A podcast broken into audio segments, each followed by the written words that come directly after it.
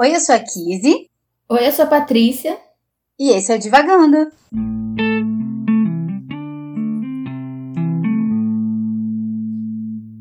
Olá, pessoal, bem-vindos a mais um episódio do Divagando. Esse que é o nosso segundo episódio sobre crime e castigo. É, se vocês estão acompanhando os nossos prints de leitura no Instagram, vocês sabem a saga que está sendo, pelo menos para mim, para ler esse livro. Mas estamos aqui, estamos vivas, com perrengues tecnológicos, como sempre, mas estamos aqui para falar sobre Crime e Castigo do Fyodor Dostoevsky. Não é mesmo, Kizzy? É mesmo, estamos aqui entre trancos e barrancos e dificuldades literárias e tecnológicas, mas sobrevivemos a mais um clássico literário. sobrevivemos para contar a história em mais um episódio. E, para a gente começar, né, eu vou dar aquele resumo básico do que se trata Crime e Castigo. Então, o livro ele conta a história é, do Raskolnikov, que eu espero em Deus que seja assim, que se diga o nome dele. Mais um episódio que é a nossa saga dos nomes dos, dos, dos personagens é enfrentada, né? Mas enfim. A, o Raskolnikov ele é um jovem que é estudante, né? Um ex-estudante que está passando por diversas crises financeiras e não consegue estudar, não consegue se concentrar e não consegue né, se sustentar, né? Ele trabalha, estuda, trabalha, estuda e não consegue sair daquela mínima pobreza ali que ele tem é, e acaba dependendo sempre da mãe e da irmã que moram, né, numa outra cidade. E no meio dessa, dessa crise, né, financeira, existencial, né, e tudo mais, ele que é um jovem muito recluso, muito taciturno, né? Ele não, não é muito sociável. Ele tem uma, uma ideia, assim, né? Ele cogita a possibilidade de matar a sua fiadora, né? Não é, é fiadora, é agiota.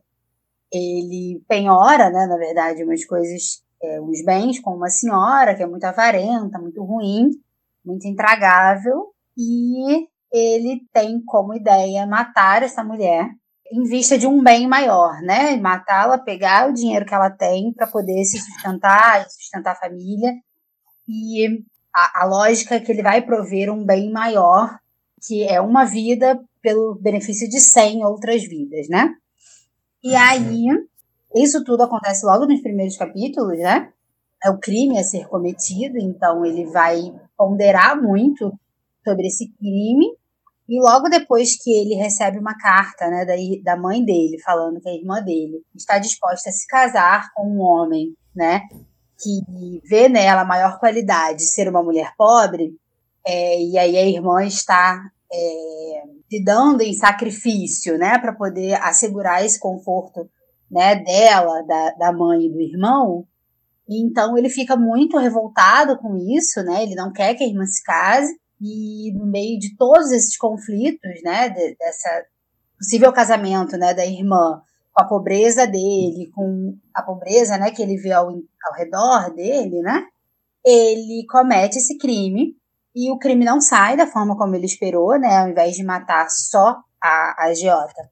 Ele mata também a irmã dessa agiota e é, a partir de então ele entra num grande conflito do que fazer, né? Se ele vai ser pego, se ele se entrega, o remorso que ele sente por ter matado, então ele vive sempre na berlinda, ele adoece muito. Toda vez que ele se vê solitário, toda vez que ele se vê encurralado, toda vez que ele se depara com o crime, com o mal que ele fez, ele adoece. E a história vai se passar ali nessa, nessa angústia né, do Raskolnikov por conta do crime que ele cometeu. Então, no decorrer da história, nós vamos ter a mãe e a irmã dele que vem até Petersburgo, né, que é a cidade onde se passa, que era a capital da Rússia na época. É, eles vêm, elas vêm até Petersburgo para encontrar com, com Raskolnikov e vem também esse Lugin, né, acho que esse é o nome dele, pelo menos é assim que eu leio. Ele que é o, o noivo, né, da, da, irmã dele e o é, Raskolnikov, ele espanta, né, o noivo, ele diz que ela não vai se casar, que ele não permite e que se ela quiser, ele vai, ela vai ter que escolher entre o noivo ou ele, é, o que vai causar muitos conflitos, né, no livro, né, essa, essa relação dele com o possível noivo da irmã. É, no, no, episódio passado a gente falou muito sobre o empregado, né, do governo que é, encontra com, com ele no bar, né, conta a história dele, a história de pobreza, de como a filha precisa se prostituir para sustentar a família. Essa família, né, vai ser muito importante ali nessa, nessa angústia do, da, da, personagem, né, após o crime que cometeu, principalmente a Sônia, que é a filha, né, essa filha que precisa se, se prostituir. É, basicamente isso. E alguns outros personagens que vão surgindo que são ali pessoas que estão ao em volta da polícia, né? Porque existe uma investigação desse crime e ele vai vai estando perto dessa investigação que vai trazendo nele uma, uma angústia maior ainda, porque ele sempre se vê frente a frente a ser descoberto ou não, né? Então, aí, os finalmente, né? o desfecho, né, do, do, livro é muito eletrizante, né? A, a, os últimos capítulos, né? As, as, duas últimas partes, eu diria, né? O livro é dividido em seis partes e um epílogo. A quinta e a sexta parte o epílogo são eletrizantes, assim, são é um desfecho que vale super a pena, que você se arrastou no livro todo. Você devora, né, os últimos, os últimos capítulos. E aí o desfecho eu não vou contar, só um pouco mais pra frente do, do episódio, porque aí a gente volta aquele alerta de spoiler. Mas diga, Patrícia, já que você me furtou no episódio passado o prazer de te perguntar, eu vou atropelar o cronograma desse episódio. e vou perguntar: diga, Patrícia, como foi a sua experiência terminando ou continuando a leitura de Crime e Castigo? Ai, então, eu não terminei o livro. Na verdade, eu parei pelo início, eu acho que eu tô, sei lá, no segundo ou no primeiro capítulo ainda da segunda parte. E chegou um ponto que eu tive que ser honesta comigo mesma e com a Kizzy e falar que eu não ia conseguir é, nem tentar terminar de ler. Eu acho que eu tô num momento meio complicado, que eu não tô conseguindo me concentrar muito em leitura e eu tô tentando descobrir a causa disso. é, eu acho que tem várias causas, na verdade, né? Mas eu não consegui, assim, se a gente parar pra pensar, já tem um tempo que eu não tô conseguindo terminar nenhum livro direito, né? Terminar lendo detalhadamente. É, os últimos dois livros que a gente leu pro podcast, que foram os últimos dois livros que eu li, que foram o Como Era Antes de Você e o A Casa dos Espíritos. Eu precisei terminar correndo, né? Tipo, fazer leitura dinâmica e tal. Eu sei que acontece no livro inteiro, mas não é a, a, não foi não foram leituras detalhadas como eu gosto de fazer normalmente, principalmente pro podcast. E eu acho que um livro como Crime e Castigo merece uma leitura detalhada, que eu não ia conseguir fazer. E eu também, assim, não tava com cabeça para sentar e, tipo, sei lá, ler dinamicamente 400 páginas. Tipo, não ia rolar. Então eu tive que ser honesta e dizer que eu estava desistindo nesse momento de terminar. Eu tô pensando aqui, acho que diferente do que aconteceu comigo em Lolita, né? Que eu falei que eu ia continuar a ler e eu nunca mais peguei no livro. é, eu quero ver se eu consigo tentar até o final da temporada terminar ele, tipo, no meio dos outros livros. Se não até o final da temporada, pelo menos até o final do ano eu quero terminar de ler. Mas sem a, a pressão, né, de terminar, tipo, em um mês o livro, um livro grande tal. Mas pelo menos eu cheguei na parte do crime.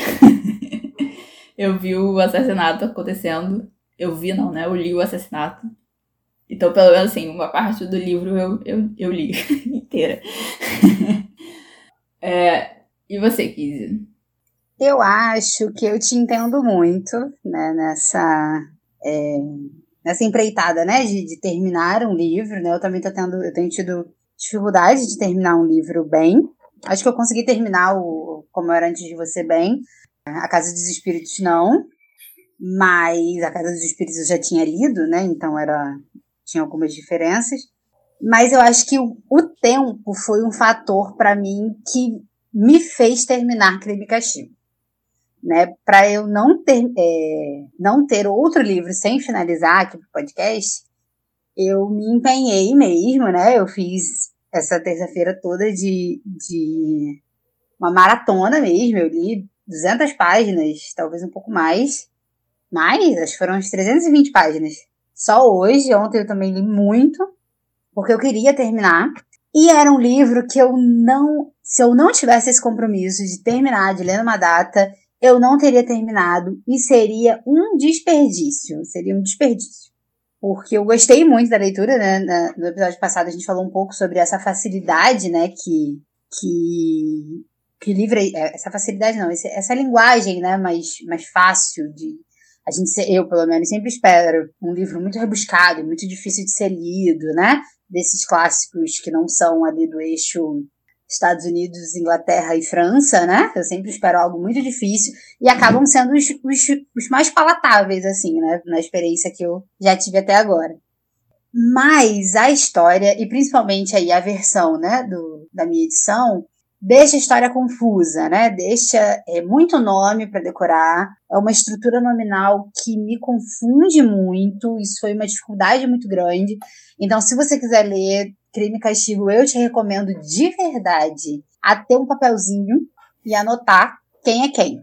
E toda vez que, que se referirem a um nome diferente e você pescar que aquela pessoa anota esse nome diferente.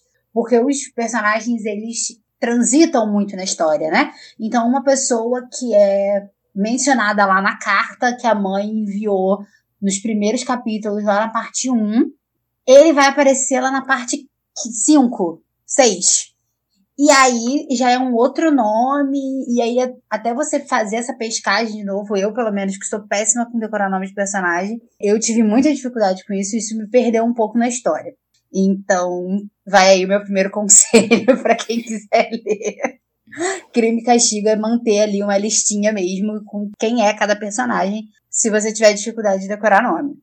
Mas ali no início, né, principalmente a parte onde ele tá é, se martirizando, né, e, e, se questionando os motivos e o porquê, e o que, que ele vai fazer com o fruto do, do assassinato e tudo mais, essa parte me cansou muito, me cansou demais. Eu, né? E daqui a pouco vinha um outro personagem que contava muitas histórias. E tem uns personagens muito chatos. Sabe aquela gente chata que você conhece, que do nada conta 50 milhões de histórias que você nunca perguntou? E que não tem nada a ver com o assunto que está sendo colocado? Tem pelo menos os três personagens assim do livro. Que ninguém perguntou nada. E eles estão contando história que ninguém perguntou. E isso é um saco, faz a história ser muito cansativa. Pelo menos na minha versão. E né, no meu estado de espírito também, né? É, são, são os dois fatores combinados. E isso fez com que eu me arrastasse muito, mas no final, né? A partir do momento ali onde ele ele se vê a última vez ali encurralado, né? Pelo que seria o detetive, né? Ele se chama de juiz. Piorfili, eu acho, Priofili, enfim, não sei. O que seria tipo um detetive pra gente, que tá investigando o crime. É, a partir dali, as cenas vão sendo ainda tem muita contação de história, mas é o mesmo um encaminhamento para o desfecho do livro, então tudo começa a ficar muito eletrizante, né? E o que me ajudou também a terminar o livro foi que eu eu, eu geralmente faço isso com, com os livros de divagando, né? E com outros também, às vezes que eu quero conhecer mais, ou que eu quero ver resenha e tudo mais.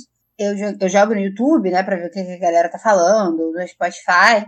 E eu encontrei um programa Agora eu vou ficar devendo. A gente coloca na legenda, tá? Vai estar na legenda do episódio. O programa é que fala sobre literatura, literatura em foco ou algo do tipo. E que é, uma é um apresentador que chama vários especialistas, né, em, em obras clássicas. Eu já tinha lido, visto um programa para Oliver Twist. E eu vi agora também desse mesmo programa no para Crime Castigo. E a professora que ela é russa e eu também não vou lembrar o nome dela, é, explica sobre né, o contexto ali de crime e castigo, né, fala muito sobre as características do livro, de como o Dostoevsky escreve, né, e os pontos fortes e fracos dele e tudo mais. E isso me ajudou a entender o livro, né, a, a colocar uma perspectiva sobre o livro e não achar que era que eu estava enlouquecendo, ou que a história era muito confusa, né? Então, ela traz muita intensidade, né, do livro.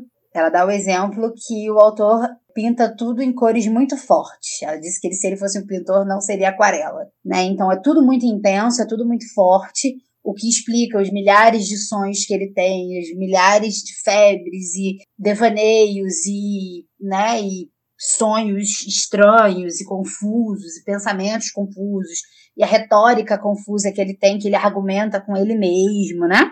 E a questão da polifonia, né, dos personagens e da história. E isso realmente, é, eu sou uma, uma leitora muito preguiçosa. A Patrícia é o exemplo deste podcast, porque Patrícia é uma, uma, leitora que duvida. Ela duvida do personagem, ela duvida de quem tá falando. Eu não, eu principalmente em livro que eu não que eu não tô indo, eu eu sou uma leitora muito preguiçosa. Né? Livro de mistério eu adoro, porque eu nunca descubro quem é. Nunca. É sempre uma surpresa para mim.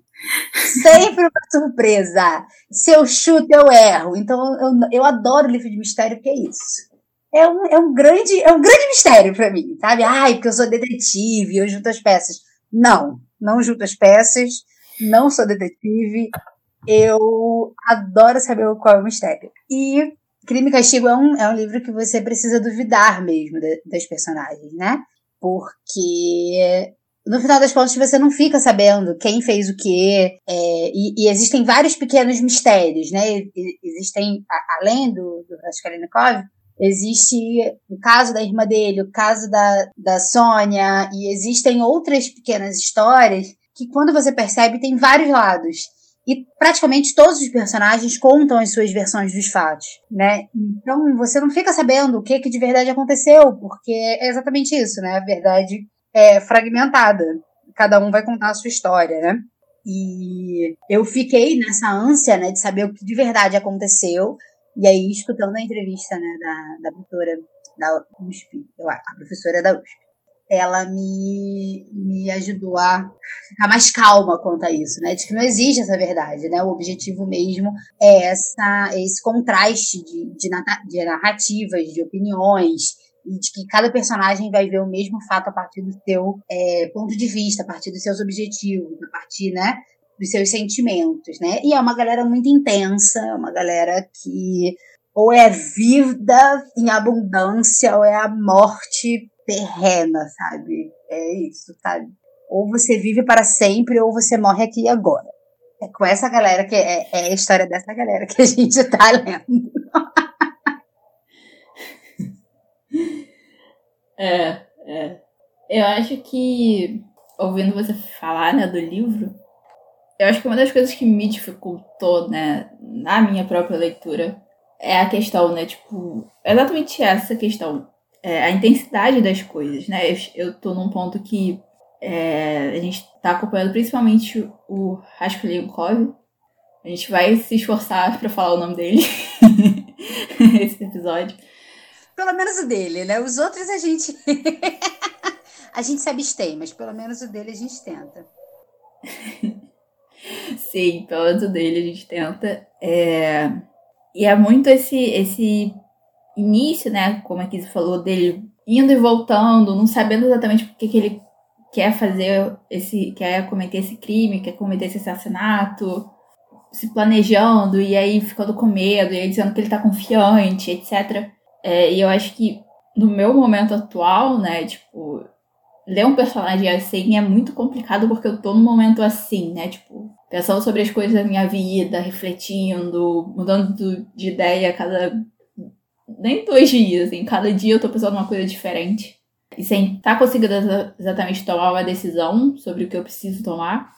Então, ler isso, acho que, tipo, foi acentuando num nível que, assim, juntando com a minha distração e a minha falta de motivação e, e tipo, o baixo alto, o baixo alto, alto astral, eu acho, mas o baixo astral que eu tô sentindo, assim, não rolou, né? Tipo, não rolou.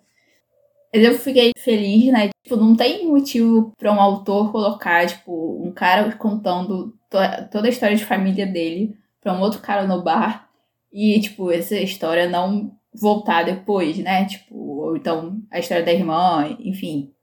É, até eu parei na parte que ele tá na de delegacia, implicando com, com um dos caras da delegacia.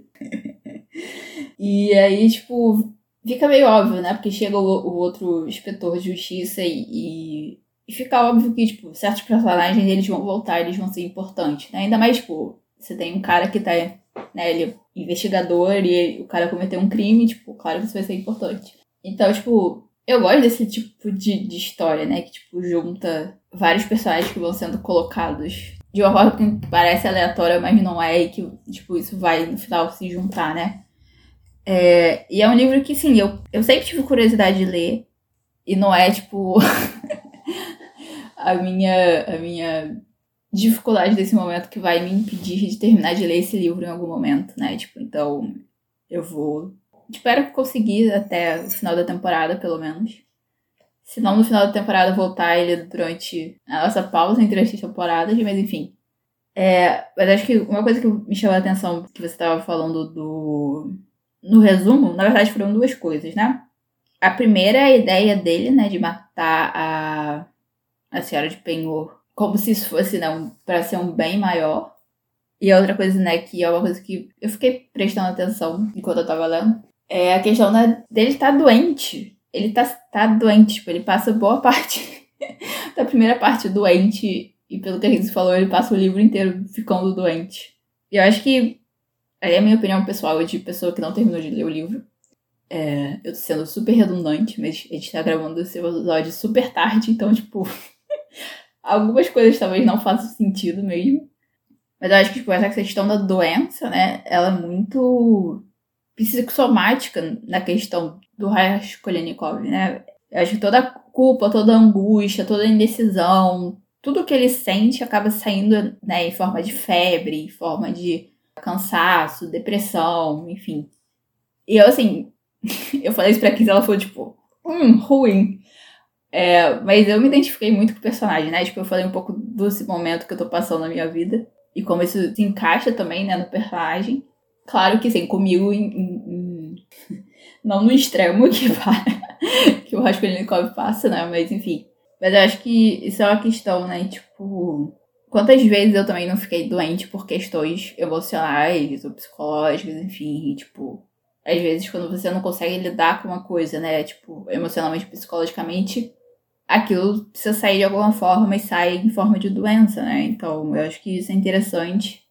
Ainda mais numa época pré-psicologia moderna, pré-Freud, na época do Freud, não sei. Mas aí também essa coisa, né, de matar uma senhora, né, que é avarenta e etc, porque ela é velha e porque ela é avarenta, como se isso fosse salvar, né, tipo, a galera da pobreza ali no entorno. É, também me chamou a atenção, porque ele ouve essa ideia, tipo, ele diz que ele já tinha tido essa ideia de uma forma incipiente, mas ele ouve uma conversa de bar de um outro estudante falando com outro cara exatamente sobre isso, né? E aí que firma, né, na cabeça dele que ele vai realmente cometer esse assassinato. E sei lá, são coisas interessantes que eu pensei enquanto você estava falando. Sim, são, são realmente coisas muito interessantes. E aí eu fiz até uma listinha a partir do que você falou, para eu não me perder. É, uma das coisas que você falou sobre eles estarem se implicando né, na, na delegacia, né, os personagens se implicando, é um livro muito bem humorado, né? Você vê que os personagens se implicam, eles é, tem, tem, teve momentos assim até que eu dei risada mesmo, né? Tem, tem sempre uma veia, obviamente que não é uma comédia, né? Pastelão, né? a gente não está falando disso, mas ele tem uma veia cômica, assim, ele é um livro engraçado, né? Dentro do possível, né? é, principalmente né, nos diálogos entre os amigos, e às vezes, sabe, o amigo quer falar, mas quer ir embora. Tipo, aí tem, tem acho que tem um diálogo que ele fala, não vai embora, não, mas eu não vou, então eu fico. Então tem algumas dinâmicas é, bem humoradas, assim, né, no livro, e isso é muito bom, né, porque faz o livro ser um pouco menos cansativo. É, a questão da doença, assim, realmente, o livro, ele é todo, se não o Raskolnikov ficando doente, alguém ficando doente. A doença é absolutamente psicossomática no, no, no livro.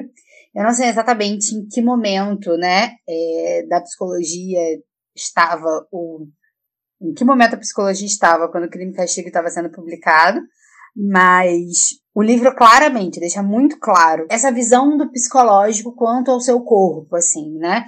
É, sobre os seus humores, sobre as suas coisas. Não é um vocabulário muito específico, assim, mas você vê que é, o autor quer deixar muito claro que é, essa angústia, essa essa essa perturbação mental que ele tem, esse sofrimento que ele tem, que deixam ele prostrado, né, de cama, não só ele, como outros personagens também.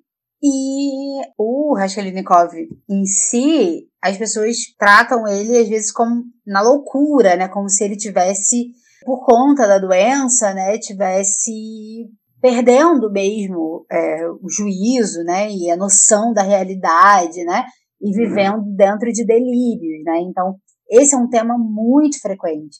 O livro, ele todo é permeado por debates mesmo acerca de N assuntos, como política, economia, é, esses, essa questão né, da saúde, do, do humor e da doença, a questão da pobreza. Existem várias, várias questões, né, várias questões filosóficas, tudo isso existem diálogos, né? A gente está falando ali de personagens que são, em sua maioria, acadêmicos, né? O, o Raskolnikov, o amigo dele, é Razinikin, ou algo do tipo, que vai ser bem importante também.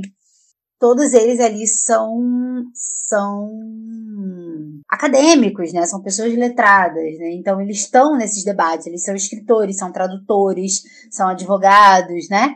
É, se formando para serem advogados, então eles publicam coisas em revistas, então eles têm esses debates sobre a vida e sobre esses assuntos que permeiam a vida, né? São debates muito acalorados e muito detalhados, né? E um dos debates, inclusive, é justamente sobre essa questão que é a questão que leva o, o Raskolnikov a matar, né? que é essa questão desse bem, né? Matando uma pessoa velha, que é ruim, a gente faz bem a muitas pessoas. Ele publica um artigo que tem esta, este teor, não exatamente com essas palavras, mas é exatamente por aí que ele quer dizer, muito antes do crime ser cometido, né? Então, existe um debate dentro do livro a respeito disso também, né? E na minha visão, e aí na minha visão particular, né? o livro ele é essa essa esse ímpeto né do, do, da personagem né do personagem principal sabe aquela sabe aquela ideia louca que você tem ah e se eu fizesse algo tal absurdo né só que você não faz né, né? você não faz isso eu acho que é por aí assim né é, é essa ideia absurda levada às últimas consequências que é como eu interpreto né essa história né é como se o Raskolnikov tivesse tido essa ideia, tipo, ah, e se essa mulher morresse, o mundo seria melhor. O mundo não seria melhor, sabe? Não existe um, um fundamento para isso, né? E o que é interessante é que o próprio é, Raskolnikov, ele admite isso no decorrer do livro, né? Ele admite os reais motivos, ele fala, ele consegue diferenciar as desculpas que ele deu para cometer esse, esses assassinatos, né? Porque acaba que ele não mata só a agiota, ele, ele mata a Lisivieta, enfim, a irmã da agiota, e ele consegue diferenciar o, o porquê que ele, ele se desculpa, o porquê que ele se, se dá isso como motivo, e qual foi realmente o motivo, né?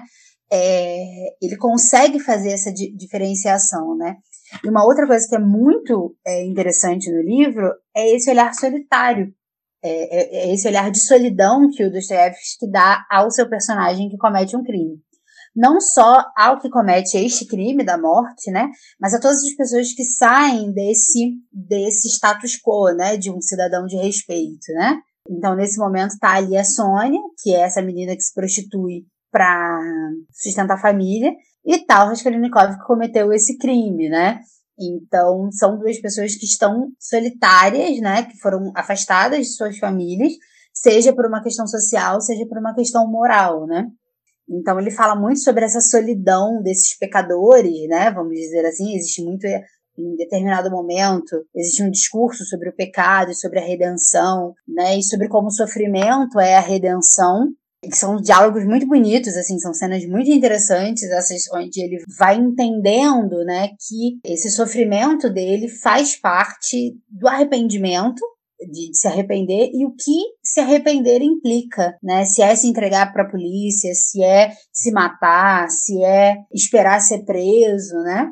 É, ele passa por muito tempo tendo esses conflitos, né? Do que fazer agora, né? O que fazer com isso? Como? Porque a grande questão é que ele fez e está sofrendo por isso, né? Ele não consegue utilizar o, o fruto do, do, do roubo, né? Ele não consegue utilizar o fruto do crime e ele só se martiriza, só se martiriza, só se martiriza, né? Então ele fica muito angustiado e querendo e sem saber como sair dessa angústia, né? E ficando cada vez mais solitário, cada vez mais doente. E toda vez que ele melhora e ele consegue levar uma vida normal, passa uns dias bem, encontra com a mãe, encontra com a irmã, daqui a pouco ele vê as pessoas fazendo planos e, e projetando uma vida e tendo sonhos e querendo trabalhar e querendo tocar a vida para frente, ele aí vai e se retrai de uma forma porque ele percebe que aquilo não é para ele, né? Ele cometeu um crime, ele tá em dívida com a lei, né? Ele fala, eu manchei a lei com sangue, alguma coisa assim do tipo. Então, ele, ele, essa dor, esse sofrimento, né? Eu acho que o castigo dele é muito, né? O crime e o castigo, eu acho que é a isso que se refere, né? Esse, esse castigo moral mesmo, e sentimental, e esse autoflagelo mesmo que ele vai se impondo a partir das consequências, né, do, do ato, dos atos dele. E a questão da empatia, eu achei ele, no início, eu achei ele muito, ai, que saco esse homem que tá nesse sofrimento todo, gente. É isso, meu querido, vive tua vida. Eu fui um pouco coração duro com ele. Mas, mas eu acho que também a hora que você tava, o, que, o momento que você tava, eu já tava no momento que eu já tava de saco cheio do que eu tava lendo, né? Porque quando você me falou isso, ele já tinha cometido crime e ele tava num ciclo vicioso entre fica doente, fica bom, fica doente, fica bom, fica doente, fica bom. Eu já não tava suportando mais, suportando mais. Eu queria que esse homem fizesse alguma coisa. Ou ele morresse, ou ele fosse se entregasse, ou alguém prendesse ele. Alguma coisa tinha que acontecer. Ou ele pegasse aquele dinheiro e gastasse tudo. Alguma coisa esse homem tinha que fazer, porque eu já não estava comportando mais. Mas eu, eu pouco consegui me colocar no lugar dele. Eu tenho sérios problemas de empatia com personagens masculinos. É uma coisa minha, não sei, não sei explicar, talvez na terapia a gente consiga. Mas mas eu tenho problemas de identificação com é, esses personagens. Até pra série, filme, essas coisas. Tem uma série, o Merli. Todo mundo adora, todo mundo que já viu essa série, nossa, super gosta, Merli é maravilhoso. Tá, tá, tá, muito boa série, veja, veja, veja. Não suporto Merli. A série parece ser muito boa, mas não suporto aquele homem. É, então, não consegui terminar de ver a série, mesmo ela sendo muito boa, porque não rolou identificação. Mas, mais da metade ali pro final, eu me vi sofrendo o sofrimento dele, assim, né? Eu não me vi no lugar dele, mas eu me vi querendo um bom final para ele, assim, né? Ele me parece estar arrependido, né? Me parece estar realmente é, sofrendo genuinamente, né? Pelo, pelo que ele fez, por não encontrar sentido mesmo, né? No que ele fez. E eu torci, né? No fundo do meu coração para que ele tivesse um bom final. E acho que a minha questão de empatia melhorou um pouquinho, assim.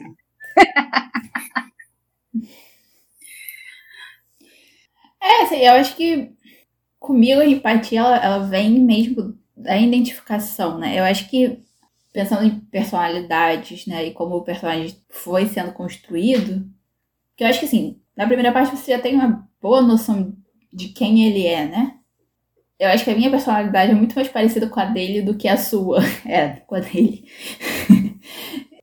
então, eu acho que por, por saber como é ter uma mente parecida, né? Tipo, que vai e volta e discute consigo mesmo e etc. Eu acho que a empatia e a identificação vem daí, né? Geminiana com acidente em peixe, gente. Não tem jeito. É, é, é uma confusão mental 300 dias por ano, quase. Mas Eu vou fazer a piada, esqueci o que eu tava falando. É, então, acho que para mim a empatia fica um pouco mais fácil, né? Fica mais tranquilo. Fica mais tranquilo, não, mas fica mais. Fica mais fácil eu me colocar no lugar dele, assim. E eu concordo com a Kizzy sobre a questão, né, do pensamento intruso, pensamento intrusivo, enfim. Eu não sei como exatamente esse termo foi traduzido para português, mas que é essa coisa, assim, você tem aquele pensamento bizarro do nada, sem motivo, e ponto, né? é, tipo, é muito aleatório. E você fica meio tipo, meu Deus, de onde saiu isso? Só que normalmente as pessoas não vão, fazem isso, né? Tipo, é, eu tinha um colega na, na livraria que uma vez ele puxou essa conversa, né? Tipo, vocês têm esse tipo de pensamento, né? Tipo, aí ele deu um exemplo de uma coisa que ele pensava e aí, tipo. É, e, sim, eu acho que tem variações, né? De gravidade, de que às vezes pode ser, tipo. Aquela coisa de criança, né? Que tá, tipo, pintando com um giz de cera e põe na boca. Ou tá brincando com massinha e, e come a massinha, tipo. É porque só aquilo passou na cabeça dela, mas ela, como criança, ela não tem. Não tem ferramentas para lidar com isso, né? Tipo, eu acho que tudo que passa na cabeça de uma criança, ela, ela aceita como verdade, né? E eu acho que como adulto a gente cria um senso crítico, conforme a gente vai crescendo e amadurecendo, de entender que nem tudo que passa na nossa cabeça é verdade, nem tudo que passa na nossa cabeça a gente tem que fazer. É, então eu acho. Eu concordei com a Kizzy nesse sentido, assim, por mais que eu não tenha terminado de ler. Que, que foi um pouco isso, né? Tipo, a Kizzy disse que, que ele consegue distinguir, tipo, as desculpas que ele deu para si mesmo para si mesmo e, e, a razão real. E eu não sei qual é essa razão, mas para mim o tempo todo pareceu isso, né? Tipo, e aí eu acho que enquanto ele tá né, nos dias antes do, de cometer o assassinato, ele fala que, tipo, todo sinalzinho que aparecia, que, que ele via, parecia confirmar que era para ele fazer isso mesmo. E aí, é, tipo, é, é, aquele tipo de coisa assim, você quer fazer uma coisa, então tudo que acontece você vai interpretar como né, um sinal para você fazer. E aí, tipo, ele vai para um lado místico, né? Tipo, ah, o universo tá me dizendo isso, mas que na verdade é o contrário, né? Porque, tipo. Ou não, não sei.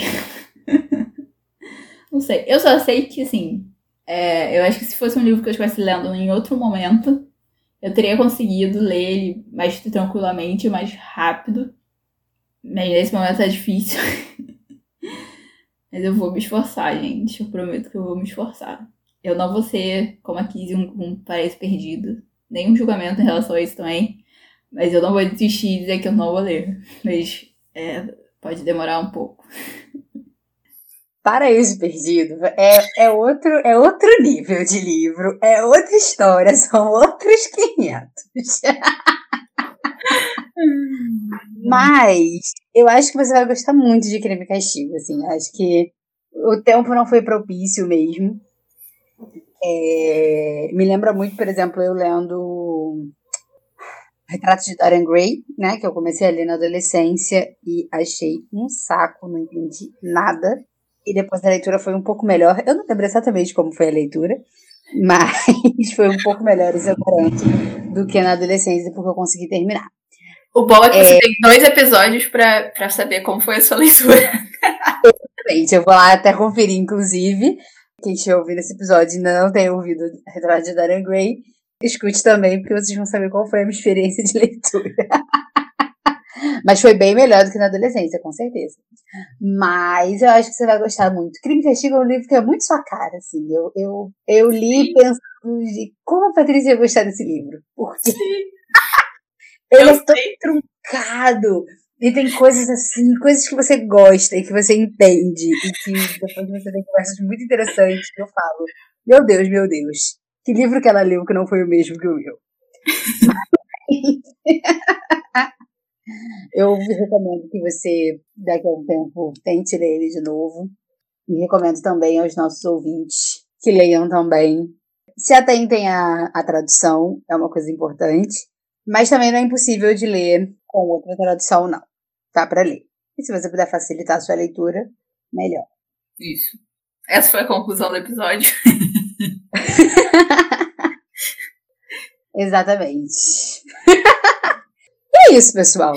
esta, esta é a nossa conclusão deste episódio. A gente recomenda muita leitura, né? É, e lembrando sempre que o objetivo desse episódio é a gente normalizar mesmo as nossas experiências de leitura, né? É a gente entender que os livros encontram a gente e nós não somos folhas em branco, né?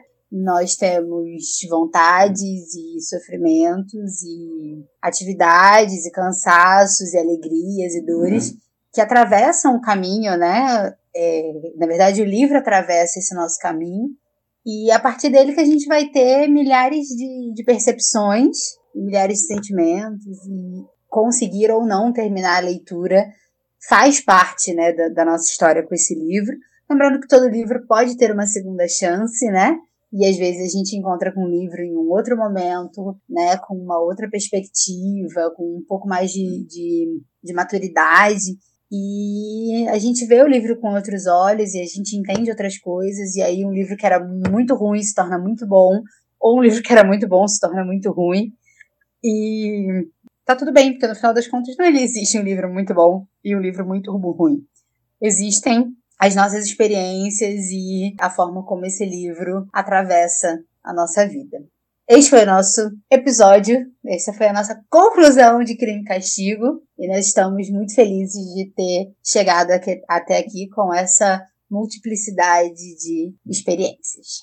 Com certeza, e a gente também quer saber sobre as experiências de vocês com Crime e Castigo e com os outros livros, né, que a gente já leu pro podcast. E para isso, vocês têm as nossas redes sociais. Vocês podem achar a gente no Twitter, no Instagram, no arroba Divagando Livro.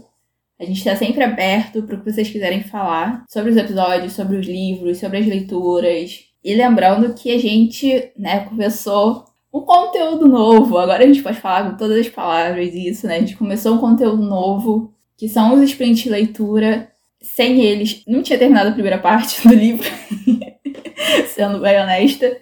Então a gente tá fazendo sprints semanais do Instagram mesmo, é, onde a gente né, tira um tempo para ler e um tempo para conversar. É, e eles têm sido muito legais, muito interessantes. Cada um tem sido diferente. Normalmente eu que faço né, a live em si. E tem sido uma experiência muito legal. Então fiquem atentos no final de semana. Normalmente nos sábados, às 15 horas. Fiquem ligados no Instagram do Divargando para os sprints de leitura. E falando nisso, a gente vai provavelmente começar no próximo final de semana, no próximo sábado, o sprint com o nosso próximo livro. E qual é o nosso próximo livro, Kizzy? Orgulhosamente, Divagando apresenta. Para o próximo livro, nós teremos A Insustentável Leveza do Ser, do Milan Kundera. E é isso aí, a gente já começa daqui a 15 dias a falar sobre as nossas primeiras impressões sobre este livro, este clássico da literatura. E é isso, pessoal. Um beijo. Participem dos nossos sprints e fiquem atentos nas nossas redes sociais. Um beijo até o próximo episódio. Beijo, gente. Até daqui a 15 dias com o nosso próximo episódio.